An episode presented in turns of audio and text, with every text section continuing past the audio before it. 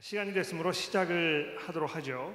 아, 오늘 제가 다루려고 하는 주제는 아, 재혼에 관한 것입니다. 아, 재혼을 하는 것이 합당합니까? 성경에서 이 재혼의 문제에 대해서 어떤 가르침을 주고 있습니까? 하는 질문을 답해 드리도록 그렇게 하겠습니다. 아마 이 질문 이외에 다른 질문이 있으실지 모르겠고 또 이 질문과 연관된 추가 질문이 있으실 것 같은데 우선 제가 준비한 질문을 먼저 말씀드리고 그 다음에 추가 질문을 받도록 그렇게 하겠습니다. 잠시 기도하고 시작하도록 하죠. 기도하겠습니다.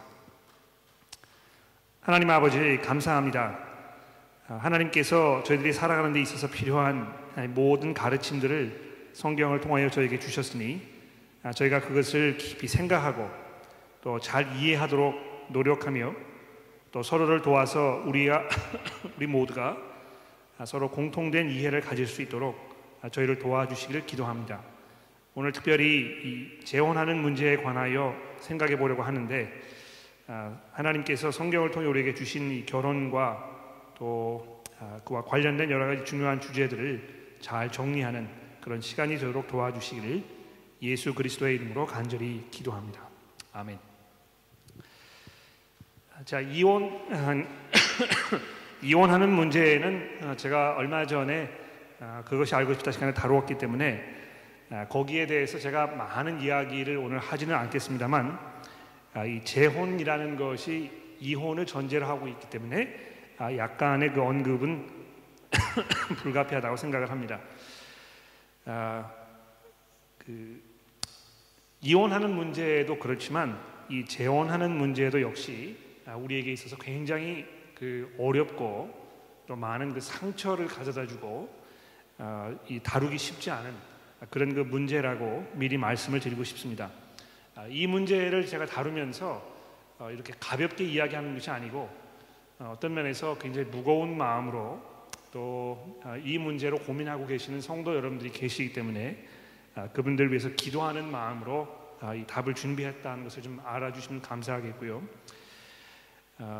그 혹시 이 답을 들으시면서 어, 여러분들이 기대하지 않으셨거나 또 아, 이렇게 수용하기 어려운 부분이 있다고 하더라도 하나님께서 아, 그 하나님의 그 성령의 능력을 통해서 이 말씀으로 아, 우리에게 큰 위로가 되는 그런 시간이 되기를 간절히 기도합니다.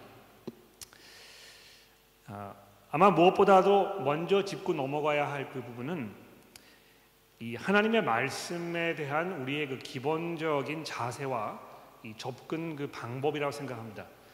그러니까 어, 이 선택적으로 우리가 하나님의 말씀을 들을 수가 없고 우리가 싫든지 좋든지 간에 어, 하나님께서 하시는 말씀이면 어, 이것을 우리가 믿음으로 순종하고 아, 살아가야 한다는 어떤 그 기본적인 전제가 꼭 우리에게 필요하다고 생각을 합니다.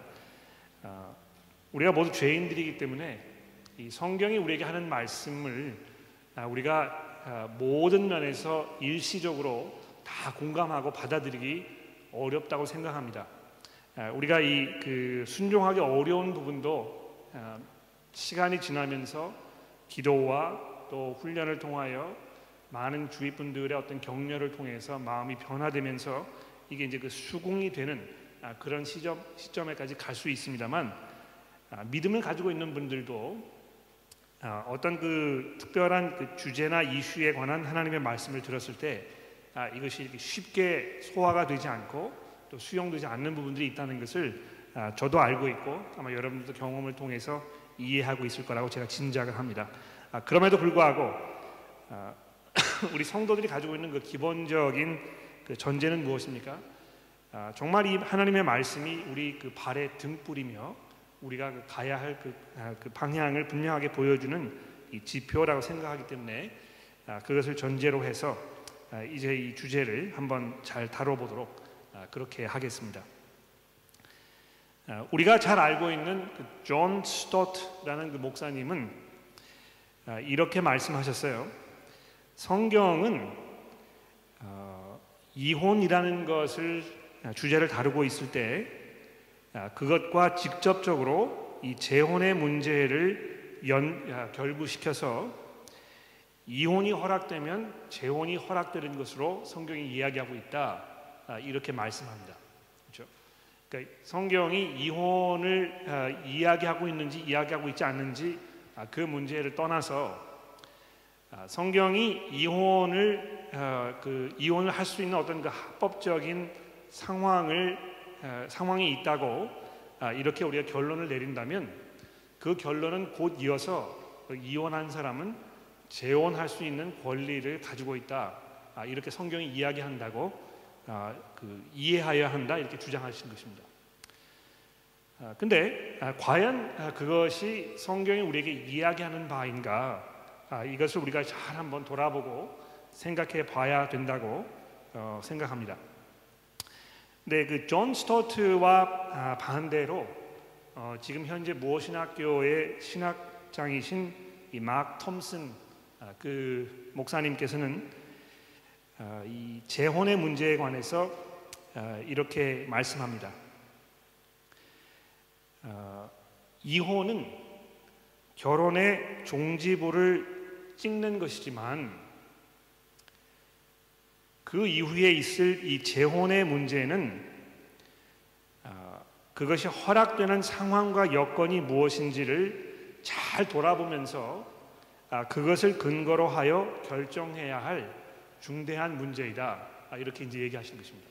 그러니까 이막 톰슨 아, 박사님은 그냥 아주 간단하게 이혼한 사람에게는 재혼이 당연히 허락된다고 성경이 이야기하지 아니하고 이혼하면 결혼이 끝나는 것이기 때문에 그 사람이 더 이상 결혼하지 않은 상태에 들어가는 것이지만 그렇다고 해서 이 사람이 재혼을 할 수 있느냐 하느냐 하는 문제는 아, 거기와 관련된 여러 가지 그 상황과 여건을 돌아본 후에 결정해야 한다. 아, 이렇게 말씀하신 것입니다. 자, 과연 성경이 이 재혼의 문제에 관해서 뭐라고 말씀하고 있는지 우리 성경 구절을 좀 돌아보면서 아, 깊이 한번 생각을 해보도록 합시다. 아마 가장 먼저 우리가 돌아보지 않을 수 없는, 없는 그 구절은 마태복음 5장의 말씀이 아닌가 생각하는데요. 여러분 그 성경 가지고 계시니까 마태복음 5장 32절의 아, 말씀을 저와 함께 아, 살펴봐 주시기를 바랍니다. 마태복음 5장 32절의 말씀입니다. 31절부터 어, 제가 읽도록 하죠. 또 일러스되 누구든지 아내를 버리거든 아, 버리려거든 이혼 증서를 줄 것이라 하였으나 나는 너희에게 이르노니 누구든지 음행한 이유 없이 아내를 버리면 이는 그로 가늠하게 함이요 또 누구든지 버림을 받은 여자에게 장가드는 자도 가늠함이니라 아, 이렇게 되어 있습니다. 아, 여기 보시면 아, 이걸 잘 읽어 보셔야 되는데요. 어, 처음 이렇게 읽으면 잘 이해되지 않는 그런 부분이 분명히 있습니다. 잘 한번 다시 보십시오.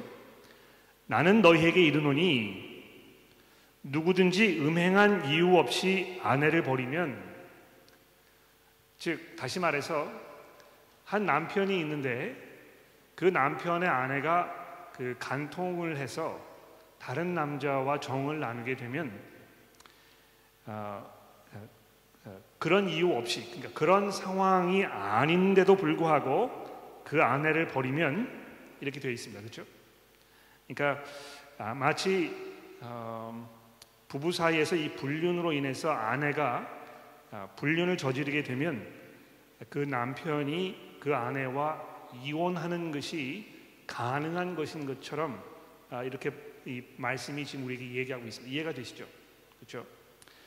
자, 근데 그런 상황이 아닌 경우에 그, 그런지 않은데도 불구하고 아내를 버리면 이는 그로 가늠하게 함이요 이렇게 되어 있습니다. 그렇죠? 여기 그로는 누구를 말하는 것일까요? 이는 그로 가늠하게 함이요. 누구를 말하는 것이겠습니까? 아내를 말하는 것이죠. 그렇죠?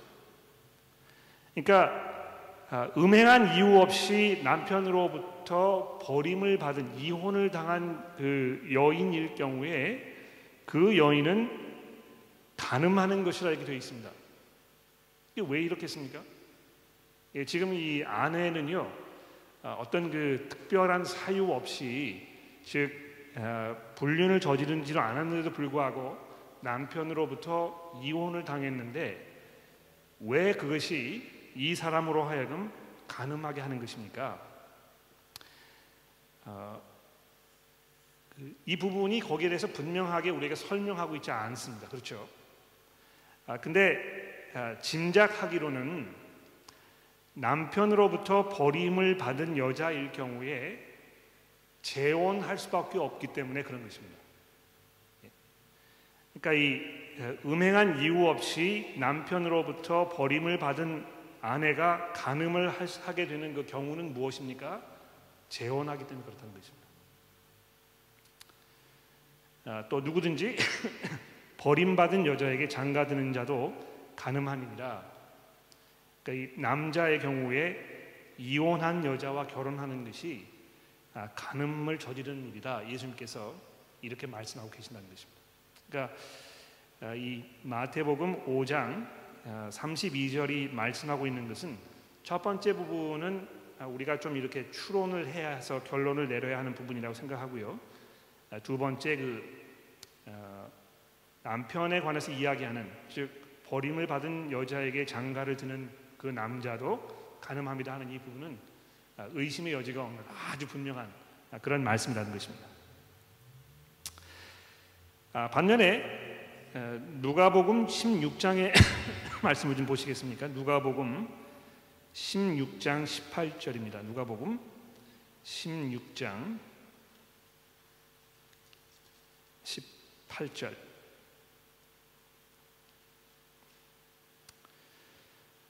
어, 무릇 자기 아내를 버리고 다른데 장가 드는 자도 가늠함이요 무릇 버림받, 버림당한 여자에게 장가를 드는 자도 가늠함이니라 여기 그 남자의 경우를 이제 어, 그두 개로 나누어서 설명을 하고 있죠 자기 아내를 버리고 다른데 장가드는 자, 즉 재혼하는 사람 그 사람은 가늠하는 것이요.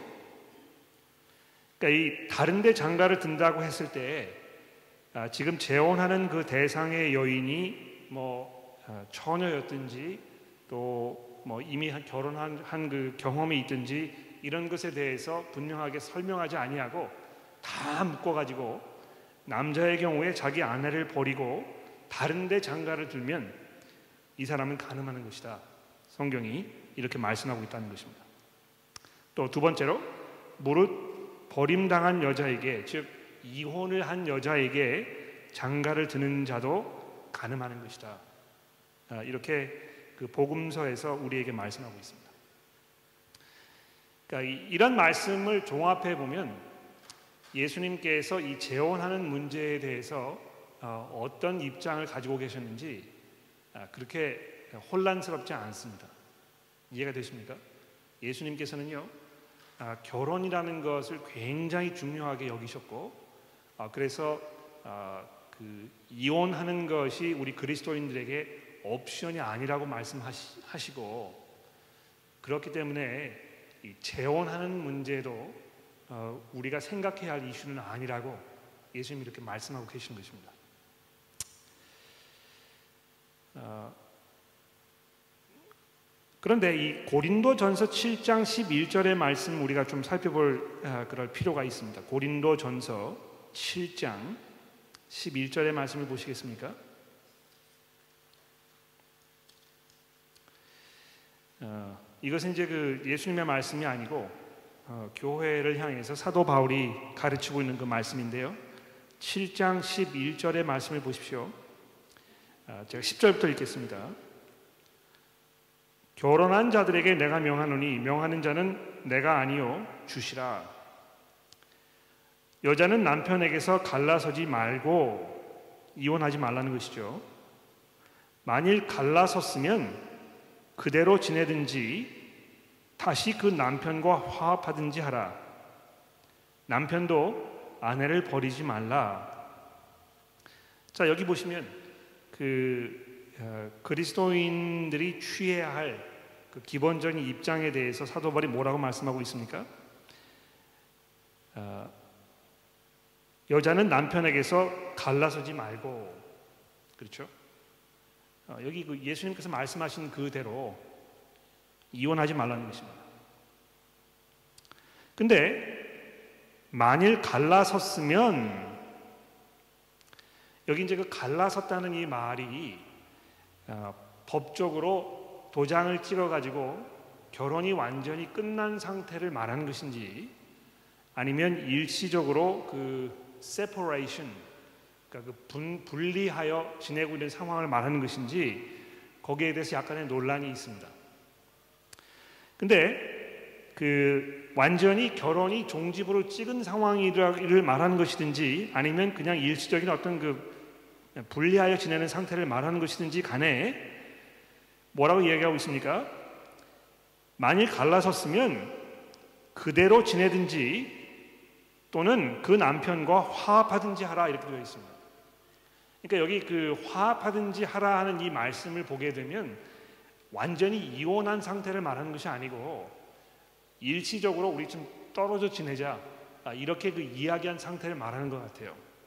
그러니까 그 교회에서 이제 아마 뭐 그런 일이 벌어질 수 있겠죠. 남편과 아내 사이가 너무 너무 안 좋아져 가지고 더 이상 두 사람이 한 지붕 아래서 같이 지낼 수 없는 이런 상황이 벌어졌다고 생각해 보십시오.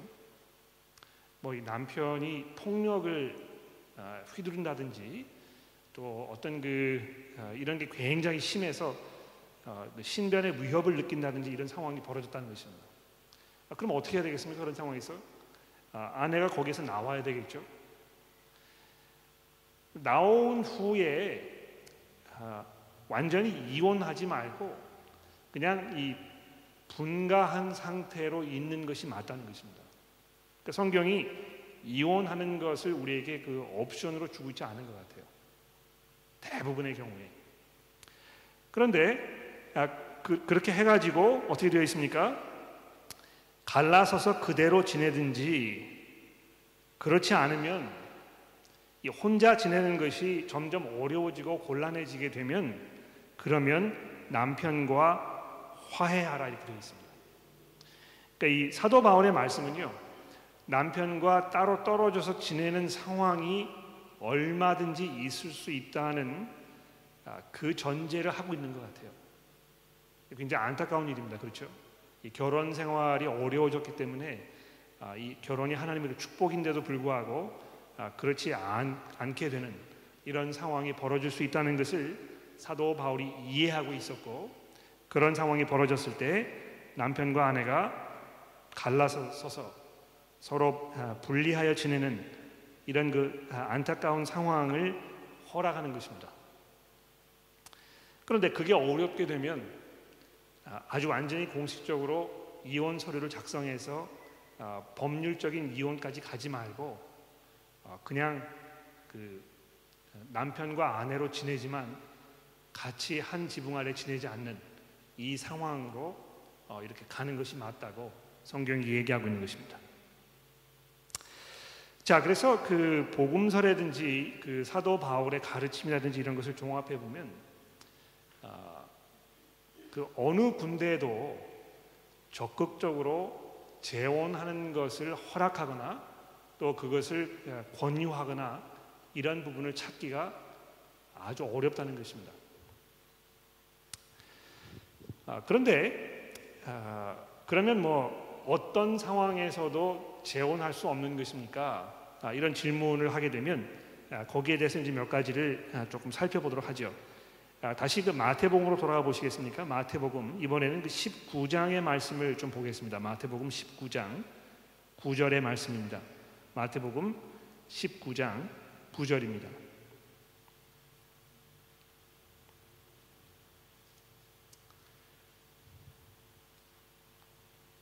내가 너희에게 말하노니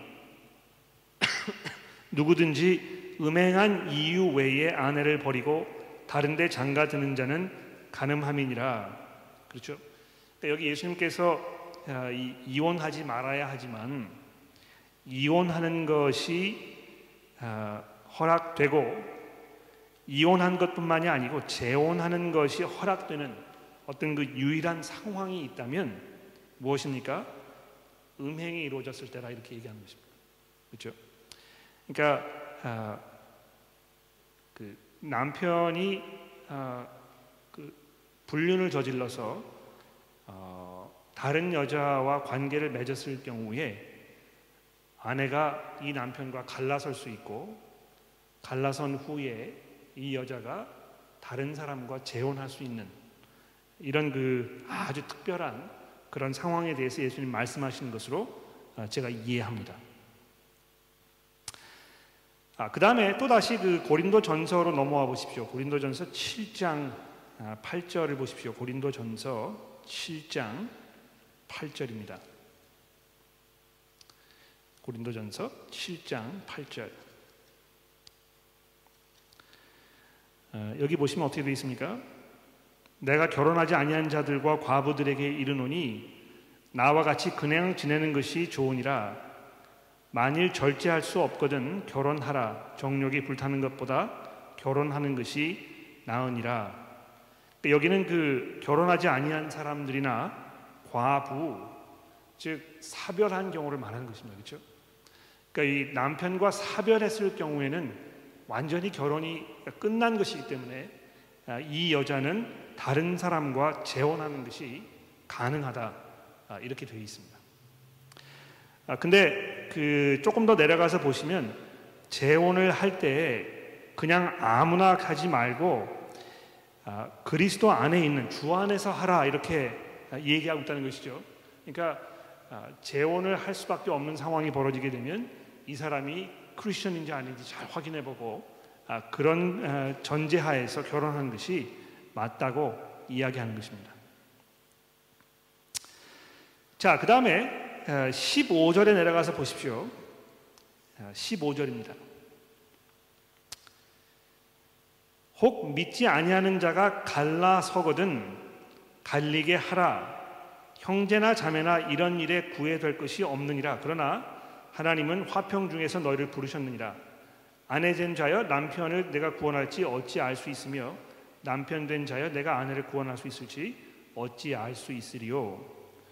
자 여기 그 아, 갈라설 수 있는 이혼할 수 있는 어떤 그또 아, 하나의 상황을 지금 얘기하고 있습니다. 어떤 상황입니까? 믿지 않는 그 배우자가 나 이제 당신이랑 더 못 살 것 같아요. 뭐 당신의 그 믿음 때문에 당신이 그리스도인으로 사는 이것이 내게 있어서 굉장히 어렵고 내가 수용하기 어렵고 받아들이기 어렵기 때문에 아, 같은 부부로 살기 어렵습니다. 나는 이제 이혼해야 될 것 같아요. 이렇게 요구해 오면 그러면 아, 갈라서게 하라 이렇게 되어 있습니다. 그렇죠? 그러니까 그 사람을 막 억지로라도 붙잡아 가지고 아, 이렇게 있도록 하지 말고 갈라서는 것이 가능하다고 얘기합니다. 자, 근데 갈라서는 것이 가능하지만 갈라선 후에 이 사람에게 재혼할 수 있는 자유가 있는지 없는지에 대해서는 사도 바울이 언급하고 있지 않습니다. 그렇죠? 그러니까 여기 그 지금까지 뭐 이 복음서라든지 고린도 전서의 말씀이라든지 여기 그 내용들을 충분히 종합을 해가지고 우리가 추론해 보았을 때 믿지 않는 배우자가 이혼을 원해서 이혼하게 되었다고 하더라도 재혼하지 않는 것이 성경의 기본적인 삶의 방법이라고 생각합니다. 그러니까 이 굉장히 어려운 얘기죠, 그렇죠? 음, 혼자 사는 것이 정말 어렵고 또 고통스럽고 쓸쓸한 아, 그런 일일 수 있습니다. 어떤 면에서는 지금은 이제 뭐 여성분들의 어떤 그 경제력이 그래도 많이 나아졌기 때문에 아, 그래도 뭐 조금 상황이 예전보다는 나았다고 생각합니다만 이 남편에게 의지하지 아니하면 어떤 그 경제력을 도무지 가지고 있지 않았던 이런 그 이 시대의 사람들에게 사도 바울이 이렇게 말씀하고 있다는 것이 굉장히 놀라운 일이라고 생각해요.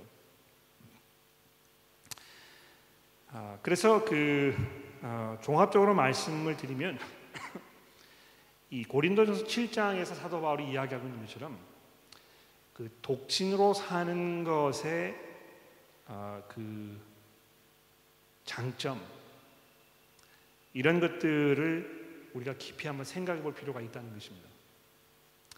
그러니까 그 많은 사람들은 어떤 그 결혼이라는 것, 또 어, 남편과 아내가 그 어, 나누는 어떤 그 성행위 이것을 마치 삶의 가장 궁극적인 목적인 것처럼 아, 이렇게 생각하는 경우가 있습니다. 그러니까 이, 이 시집을 못 간 어떤 그, 그 처녀가 자기의 신세를 한탄한다든지 또 결혼하지 않은 그 아들을 두신 부모님들께서 아들을 향해서 걱정하신다든지 아, 이런 경우를 보게 되면 뭘 말하는 것입니까? 결혼하지 않았기 때문에 아, 인생이 불행하고 결혼하지 않았기 때문에 아, 이 사람의 어떤 그 인간으로서의 그, 그 존재의 가치가 실추된다고 생각하는 그런 기본적인 전제가 있습니다. 그러나 성경이 그렇게 말씀하지 않습니다. 이 7장을 쭉 읽어보시면 사도 바울이 아주 일괄적으로 모든 사람들이 나처럼 독신으로 지내기를 내가 원한다 이렇게 얘기합니다. 그러니까 그만큼 독신으로 지내는 것이 그리스도인들이 충분히 고려해 봐야 할 굉장히 좋은 아, 그런 그 옵션이라고 얘기하고 있다는 것이죠. 그러나 아, 우리가 죄인이고 어떤 그 성적인 존재이기 때문에 내가 이 성욕을 주체하지 못해서 아, 성경적이지 않은 방법으로 그 욕구를 해소해야 할 그런 그 유혹을 계속 받을 경우에는 결혼하는 것이 맞다. 사도 바울이 이렇게 얘기하는 것입니다. 그러니까 이 성경이 우리에게 얘기하는 어떤 그 접근 방식은요, 우리가 가지고 있는 것보다 완전히 다르고 또 전혀 다른 방향에서 접근하고 있어요. 우리는 그 어, 결혼하는 것이 좋은 것이고 독신으로 사는 것은 무엇인가 부족한 그런 삶의 모습이지만 이라고 생각하지만 성경은 뭐라고 얘기하는 것입니까? 결혼도 좋지만 독신으로 사는 것이 더 좋은 선택이라고 얘기하는 것입니다. 그러니까 이 그 재혼의 문제를 우리가 생각해 보았을 때 이 점을 어, 마음속에 깊이 새기는 것이 굉장히 중요합니다. 그러니까 어, 이 어, 남편이나 아내와 헤어졌기 때문에 이제는 뭐 이 사람이 결혼할 수 있는 재혼할 수 있는 자유가 있어서 당연히 마땅히 재혼하는 것이 맞다. 아, 우리 성도들이 이렇게 얘기하면 안 된다는 것입니다. 그렇죠? 그러니까 성경이 재혼을 적극적으로 권하지도 않고 또 허락하고 있지도 않을 뿐더러 더 나아가서 사도 바울은 그 독신으로 사는 것이 얼마나 좋은 것인가 이것을 우리에게 권유하고 있다는 것을 우리가 조금 돌아볼 필요가 분명히 있는 것입니다. 어, 자, 제가 준비한 걸다 말씀을 드렸는데 어, 여기에 대해서 혹시 추가 질문이 있으십니까? 잘 설명이 되었는지 모르겠습니다.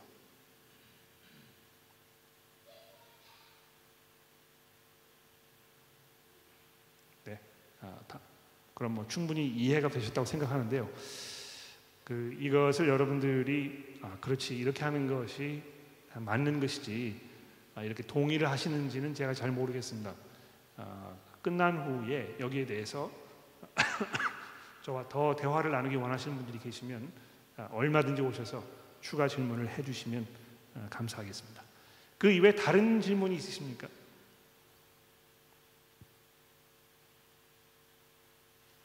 네, 그러시면 제가 기도하고 아, 이번 순서를 마치도록 하겠습니다. 기도하겠습니다. 하나님 아버지 감사합니다. 우리의 삶이 하나님의 말씀 앞에 있고 그 말씀의 다스림 가운데 있기를 우리가 소원합니다. 하나님 그 하나님께서 가지고 계시는 계획과 또 하나님의 방법이 이 세상 사람들이 일반적으로 생각하는 것과 아, 너무 많이 다르기 때문에 아, 저희들조차도 때로 아, 이런 그 이슈들을 생각해 보았을 때 혼란스럽고 또 마음을 쉽게 결정하기가 어려운 것을 고백합니다. 그러나 오늘 그것이 알고 싶다 시간을 통해서 성경의 여러 가지 부분들이 이 재혼하는 문제에 대하여 어떻게 이야기 말씀하고 있는지 이해하도록 도와주셔서 감사합니다. 하나님 혹시 저희 주변에 우리 교회 안에 지금 독신으로 살고 계시는 그런 분들이 계시다면 하나님의 이분들이 하나님의 말씀 안에서 경건하게 살도록 도와주시며 또 어, 비록 더 이상 결혼 생활 가운데 있지 않다고 하더라도 어, 하나님의 그 주시는 은혜와 사랑 속에서 아, 풍성한 삶을 누리는데 부족하지 않도록 하나님여 인도해 주시기를 간절히 기도합니다. 하나님 특별히 아, 결혼 생활이 어려워서 많은 고통 중에 있는 그런 분들을 아, 기억하며 기도합니다. 하나님이여 아, 그분들의 그 안타까운 마음과 또 아, 그 어려운 상황들을 하나님께서 알고 계시오니 주께서 아, 그분들의 삶 속에 찾아가셔서 아, 그 어려운 상황을 아, 하나님 고쳐주시고 또 그 어려운 상황을 잘 이겨낼 수 있는 인내와 믿음과 지혜를 하나님께서 허락해 주시기를 기도합니다. 하나님의 저희가 교회로서 그런 그 여러분들의 무거운 짐을 함께 나누어지며 우리가 서로 위해서 기도하며 우리 모두가 정말 경건함 가운데 살아갈 수 있도록 서로를 격려하는 데 게으르지 않도록 우리 모두를 인도하여 주옵소서. 예수 그리스도의 이름으로 간절히 기도합니다. 아멘.